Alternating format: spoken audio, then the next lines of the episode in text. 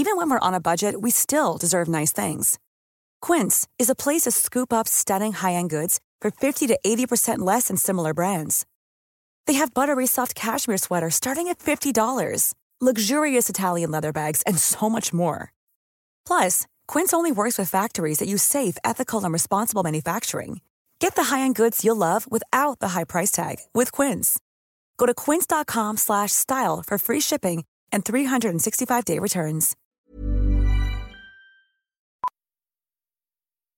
Today with Amazon Business, Shannon Stuckey of Walburn Woodworking helped her team buy 63 circular saws. Okay, Andy, take it easy. Now she uses her time to focus on growing something big. Buy smarter, dream bigger. Visit Amazon Business, your partner for smart business buying. Why does Comcast Business power more businesses than any other provider? It has technology solutions that put you ahead, like the fastest reliable network and serious savings. Ask how to get a $500 prepaid card with a qualifying gig bundle. Offer ends 10 23 22. Restrictions apply. Call for details.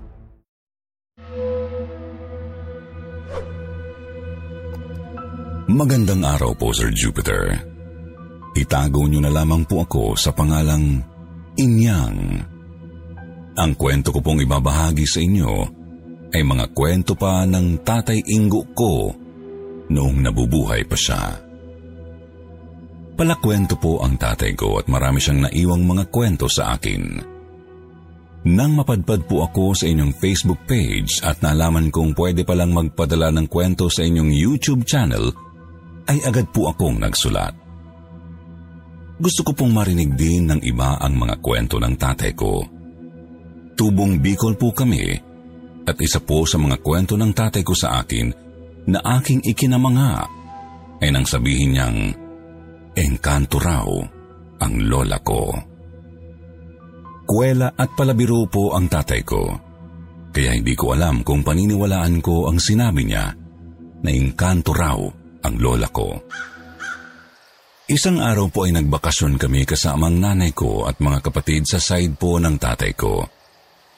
Malapit po kasi sa dagat ang tirahan ng mga kamag-anak namin sa side ni tatay. Tuwing summer po, nagpupunta kami doon para mag-beach. Doon ko naranasan ang mga kakaibang pangyayari na siyang nagtulak sa akin na paniwalaan na ang sinabi ng tatay ko na engkanto nga ang lola ko. Gabi na po kaming dumating sa bahay ng kapatid ng tatay ko dahil inabot kami ng mahigit isang oras sa biyahe.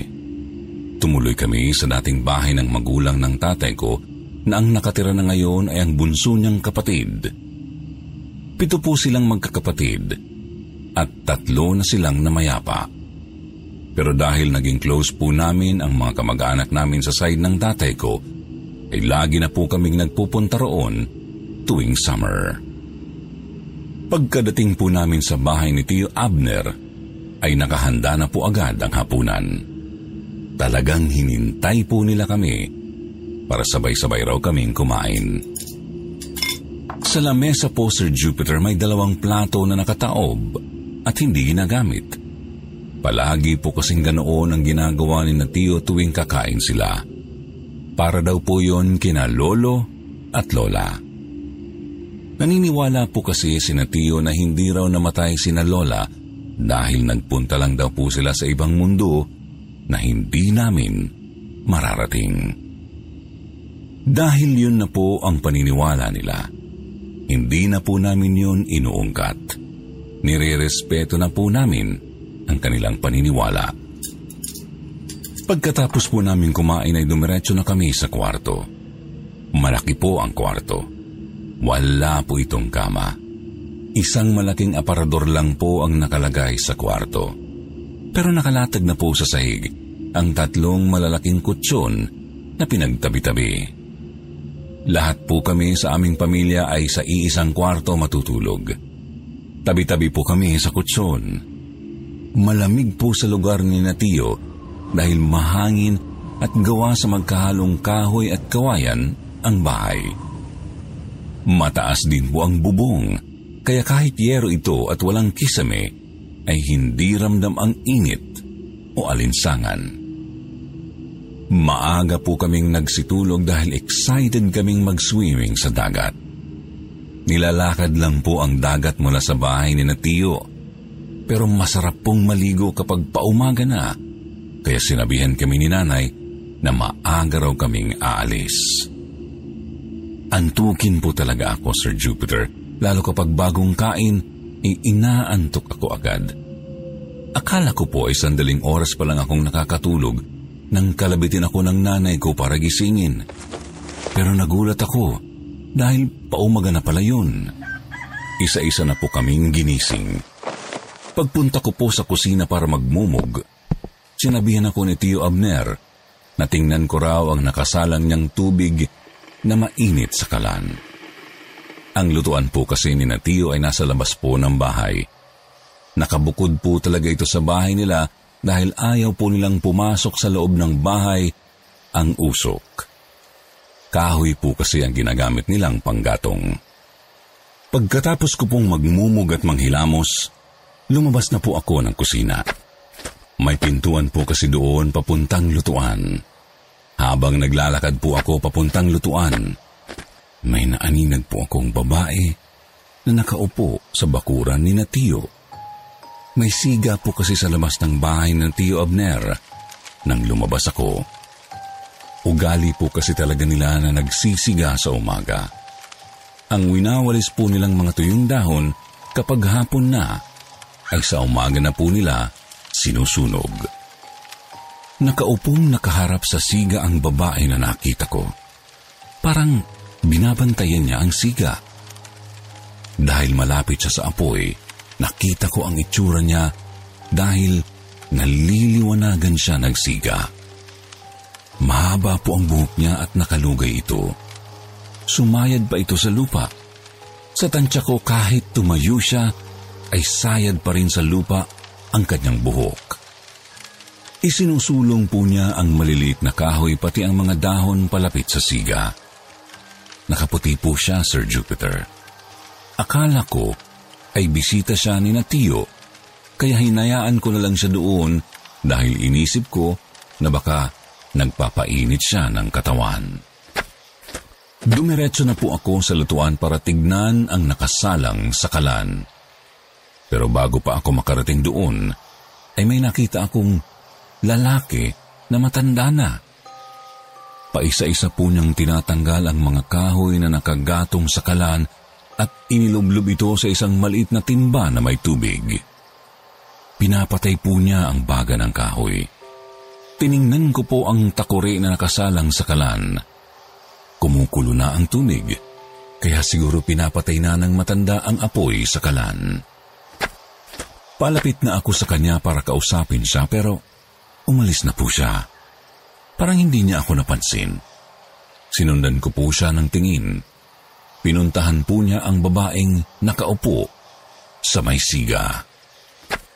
Nang makalapit po siya ay tumayo na ang babae Sabay po silang tumingin sa langit, kaya napatingin din ako. Akala ko po kasi ay may kung ano sa langit. Pagtingin ko po uli sa kanila, ay naglalakad na silang palayo. Papunta po sila sa kakahuyan. Dahil madilim pa ang paligid, hindi ko na sila nakita pa. Parang nilamon sila ng dilim. Nagtataka po ako pero nagkibit balikat na lang ako. Kinuha ko po yung takore at pumasok na ako sa bahay. Nakita ko na nag-uusap si nanay at Tio Abner kasama ang asawa niya na si Chamaming. Nang makita nila ako ay tinanong ko kung bakit daw ang tagal ko. Pinalagyan na nila sa akin ng mainit na tubig ang mga tasa na may laman ng kape at asukal. Pagkatapos ay pinalagay nila sa akin ang ibang tubig sa termos. Inutusan uli nila ako na mag-init pa ng tubig dahil kukulangin daw ang natira kapag nagising ang mga kapatid ko pati ang mga pinsan ko. Kaya sinabi ko sa kanila na patay na yung apoy sa kalan dahil pinatay ng bisita nilang matandang lalaki. Laking gulat po nila sa akin dahil wala naman daw po silang bisita. Kami lang daw ang bisita nila. Pero sinabi ko na dalawa pa nga ang bisita nila. Isang matandang babae na may mahabang buhok at sobrang puti ng kutis. Tapos sinabi po ng nanay ko na nakita ko na raw ang lolo lola ko. Nabigla po ako, Sir Jupiter, pero nang tanungin ko po si Tio at ang asawa niya, sinabi po nila na minsan daw po talaga ay nagpupunta sila. Kaya daw po lagi silang nagsisiga kapag paumaga na ay para maliwanag ang dadaanan ni na Lola papunta sa bahay nila. Noong doon pa raw nakatira si Lola, nagsisiga daw po talaga yun ng ganoong oras. Magkasama raw po sila ni Lolo na nagkakape sa tapat ng siga hanggang sa sumikat ang araw. Dahil po sa pagtataka ko ng sumunod po na madaling araw, maaga akong nagising. Ako po ang nagbantay ng siga sa labas ng bahay. Gusto ko po kasing makita ang lolo at lola ko at makausap kahit sandali lang. Hindi ko po kasi sila naabutan. Bata pa raw po ang tatay ko nang mamatay ang lola ko. Nang sumunod po na taon, ay namatay din ang lolo ko. Ang panganay po nilang kapatid ang nagsilbing nanay at tatay nilang magkakapatid. Ang kwento po ng tiyo Abner ko, tuwing umaga raw po, may pagkain daw sa lutuan. Madami daw pong prutas at gulay. Hindi raw po sila nagugutom noon Parang binabantayan pa rin daw po sila. Kaya naniniwala silang engkanto talaga ang lola ko at sinundo niya lang ang lolo ko. Habang naghihintay po ako sa kanila kung darating sila, hindi ko hinahayaan na mamatay ang apoy ng siga. Panay po ang lagay ko ng mga tuyong dahon. Maya-maya po ay narinig ko na parang may mga nababaling sanga. Parang natatapakan ito. Tinanaw ko ang pinanggalingan ng ingay. May nakita akong liwanag na parang naglalakbay palapit sa kinaroroonan ko. Pero nang naaninag ko na may dalawang tao na naglalakad papalapit, bigla na lang po silang huminto. Tapos, namatay po bigla ang liwanag na nagtatanglaw sa kanila. Dumilim na po sa kinaroroonan nila at hindi ko na po sila nakita. Nanghihinayang po ako na hindi ko man lang sila nakausap. Nagilang araw po kami doon pero hindi na po sila nagbalik. Ewan ko lang po kung paniniwalaan ko kung engkanto nga ba ang lola ko o nagmumulto lang sila ng lolo ko.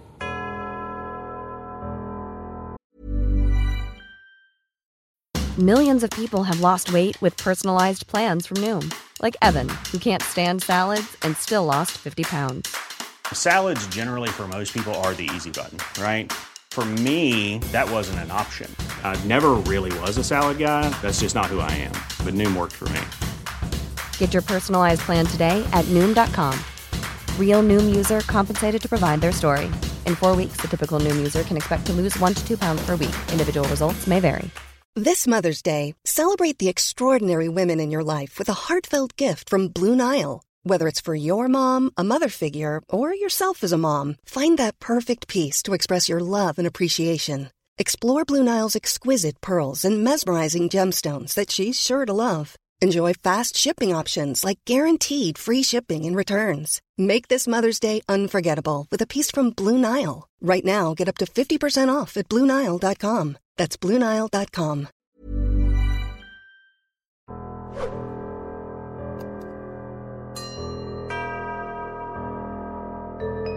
Engkanto sa ilog.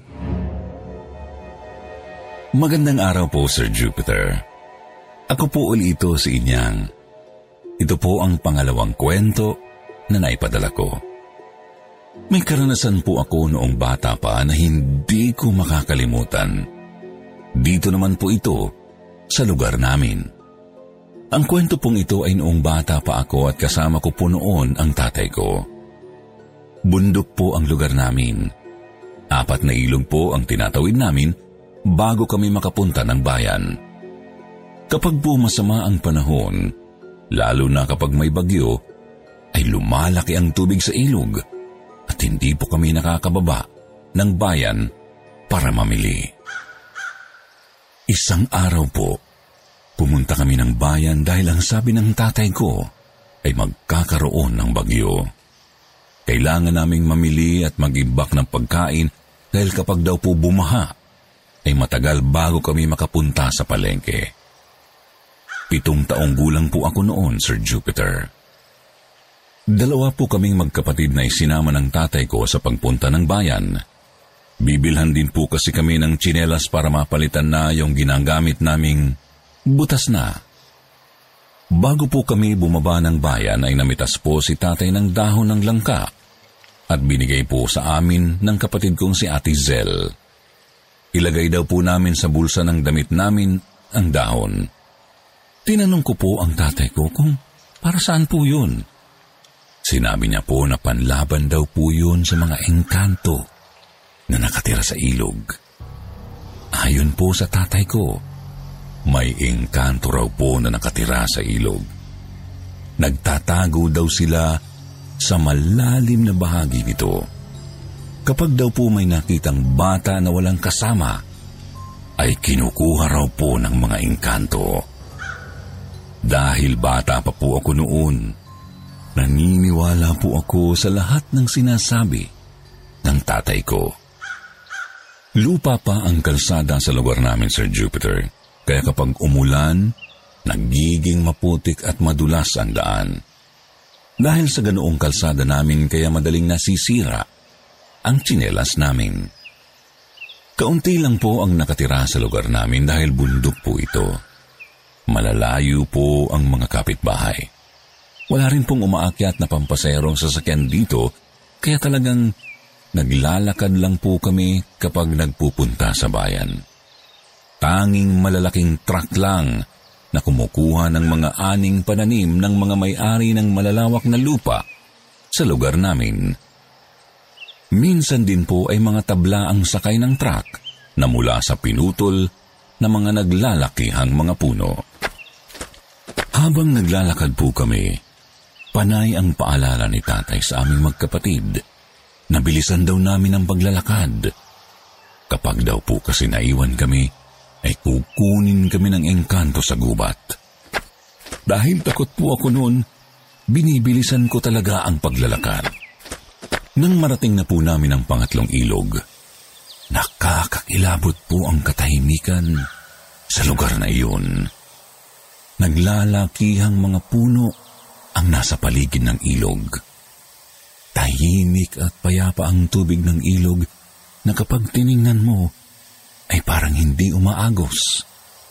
Napakalamig din po ng tubig. Napahinto po ako sa paglalakad at tumingin ako sa bandang itaas ng ilog. Sobrang namamangha po kasi ako sa katahimikan nito. Apat po ang ilog sa amin. Ang tatlo roon ay normal naman po ang pag-agos. Iba-iba lang ang laki nila. Pero ito pong pangatlong ilog ay talagang napakatahimik. Ang sabi po ng tatay ko, sa ilog daw na ito nakatira ang engkanto na nagbabantay sa mga ilog dito sa amin. Kaya daw po tahimik ang tubig nito dahil ayaw daw po niya ng maingay na paligid. Bigla akong nagulat nang tawagan ako ni tatay at sinabing bilisan ko raw sa paglakad. Kaya po, naglakad na uli ako. Pero nakita ko po sa bandang unahan ng ilog na parang may lumangoy doon. Kasi gumalaw po ang tubig at parang papunta ito sa kinaroroonan ko. Kinabahan po ako kaya napatakbo ako ng mabilis para makarating sa pampang. Nang makarating po ako sa pampang ay tiningnan ko pa ang ilog kung saan ko nakita na parang may lumangoy doon. Nakita ko po na parang may kalahating ulo na nakalutang sa tubig hanggang sa mata lang po ang nakita ko. Pero kakaiba po siya. Parang nagre-reflect po ang kulay niya sa kung ano ang kulay sa paligid. Dahil napansin ko po na parang kakulay na rin ang tubig sa ilog. Mas pansin lang po ang mata niya dahil gumagalaw ito na parang lumalaki o bumibilog. Mabilis lang po kaming pumunta sa palengke dahil gusto po ni tatay na makabalik po kami agad. Nang pabalik na po kami, Sir Jupiter, magkahalong kaba, takot at curious po ako sa nilalang na nakita ko sa ilog. Pero kapag naaalala ko ang sinabi ng tatay ko na nangunguha raw ito ng bata, natatakot po ako. Napahawak ako sa braso ng tatay ko habang naglalakad po kami. Kinantsawan na lang po ako ng kapatid ko dahil natatakot daw ako. Nang dumating na po kami sa ilog, kinakabahan ako. Lalong humigpit ang pagkakahawak ko sa braso ng tatay ko at sinabihan pa niya ako na dumistansya raw ako. Baka raw matapakan niya ang paa ko. Habang tumatawid po kami sa ilog, natapakan ko po ang isang bato. Bigla pong natanggal sa paa ko ang tsinelas na suot ko. Bumitaw po ako sa pagkakahawak sa braso ni tatay para kunin ang tsinelas ko na lumulutang na sa ilog. Sinusundan ko yung tsinelas para makuha yun. Bagong bili po kasi namin yun sa palengke. Sinabihan ako ng tatay ko na huwag masyadong lumayo dahil baka hindi ko raw napansin na nasa malalim na ako. Hindi po kasi ako matulungan ng tatay ko na kunin ang tsinelas ko dahil marami po siyang dala at hindi naman niya ito mailalapag sa ilog. Kaya ako na lang po ang umabol doon sa tsinelas ko. Sinisigawan ako ng kapatid ko at sinasabi na kunin ko na raw dahil malapit ko na itong maabot. Maya-maya ay sinabi ng tatay ko na huwag daw kaming maingay. Baka magising daw sa ingay namin yung engkanto ng ilog. Napansin ko po, Sir Jupiter, ang tahimik na tubig ng ilog ay bigla na lang nagkaroon ng agos at tinatangay palayo sa akin ang tsinelas ko. Dumudulas-dulas na ako sa mga bato sa kakahabol sa tsinelas. Nagulat ako nang biglang sumigaw ang tatay ko at sinabing huwag ko na raw habulin dahil malalim na sa bahagi ng ilog kung saan tinangay ang tsinelas ko. Pero kitang-kita ko po na nasa malapit lang ito sa akin. Abot kamay ko pa ito kaya hinablot ko po ang tsinelas ko pero hindi ko nahawakan. Nadulas lang po ako at kinabahan na ako dahil hindi naabot ng paa ko ang ilalim ng ilog. Parang bigla po itong lumalim. Nataranta na rin ako dahil sigaw ng sigaw ang kapatid ko tapos nakita ko na tumatakbo na ang tatay ko palapit sa akin. Mas kinabigla ko po Sir Jupiter nang biglang may humawak sa akin at parang tinulungan akong lumangoy palapit sa mababaw na bahagi ng ilog. Madulas po ang katawan nang humahawak sa akin para po siyang lumot na may buhay. Dinala niya po ako sa mabatong bahagi sa kainiwan doon. Nakatingin lang po ako sa kanya habang unti-unti siyang lumalangoy na palayo. Nagulat na lang po ako nang biglang hinawakan na ako ng tatay ko sa braso at hinatak na palapit sa pampang. Tinanong po ako ng tatay ko kung ayos lang ako at tumango lang po ako. Hindi ko masabi sa tatay ko na ang sinasabi ng engkanto ay mabait at hindi talaga nangunguha ng bata dahil iniligtas niya ako. Pero nalungkot po ako, Sir Jupiter, dahil Nawala po ang kabiyak ng tsinelas ko na bagong bili. Sinabihan po ako ng tatay ko na ipaagos ko raw sa ilog ang kabiyak ng tsinelas para daw isang pares na ang mapulot ng makakasumpong nito. Inisip ko po noon na baka gusto ng inkanto ng bagong tsinelas. Kaya ibinaanod ko po sa ilog ang kabiyak ng tsinelas ko. Sinabi ko rin sa isip ko na sana kunin ng engkantong tubig ang tsinelas ko para may suotin na siya. Nang makarating na po kami sa bahay, nalaman ko po na wala na pala sa bulsa ko ang dahon ng langka. Naisip ko na marahil dahil nawala ito, kaya nakalapit sa akin ang engkanto at nailigtas ako. Siguro po kung nasa bulsa ko pa ang dahon ng langka, baka hindi ako nailigtas ng engkanto. Baka po nalunod na ako. Mula po noon, Sir Jupiter, hindi na ako naglalagay ng dahon ng langka sa bulsa dahil Gusto ko ulit makita yung engkanto para makapagpasalamat ako. Pero hindi ko na po siya nakita pa. Sa susunod po, Sir Jupiter, magkikwento po uli ako sa inyo. Marami pa po akong ikikwento na karanasan naman ng tatay ko. Sa ngayon po ay ito na lang muna. Marami pong salamat sa lahat ng bumubuo ng kwentong Takip Silim.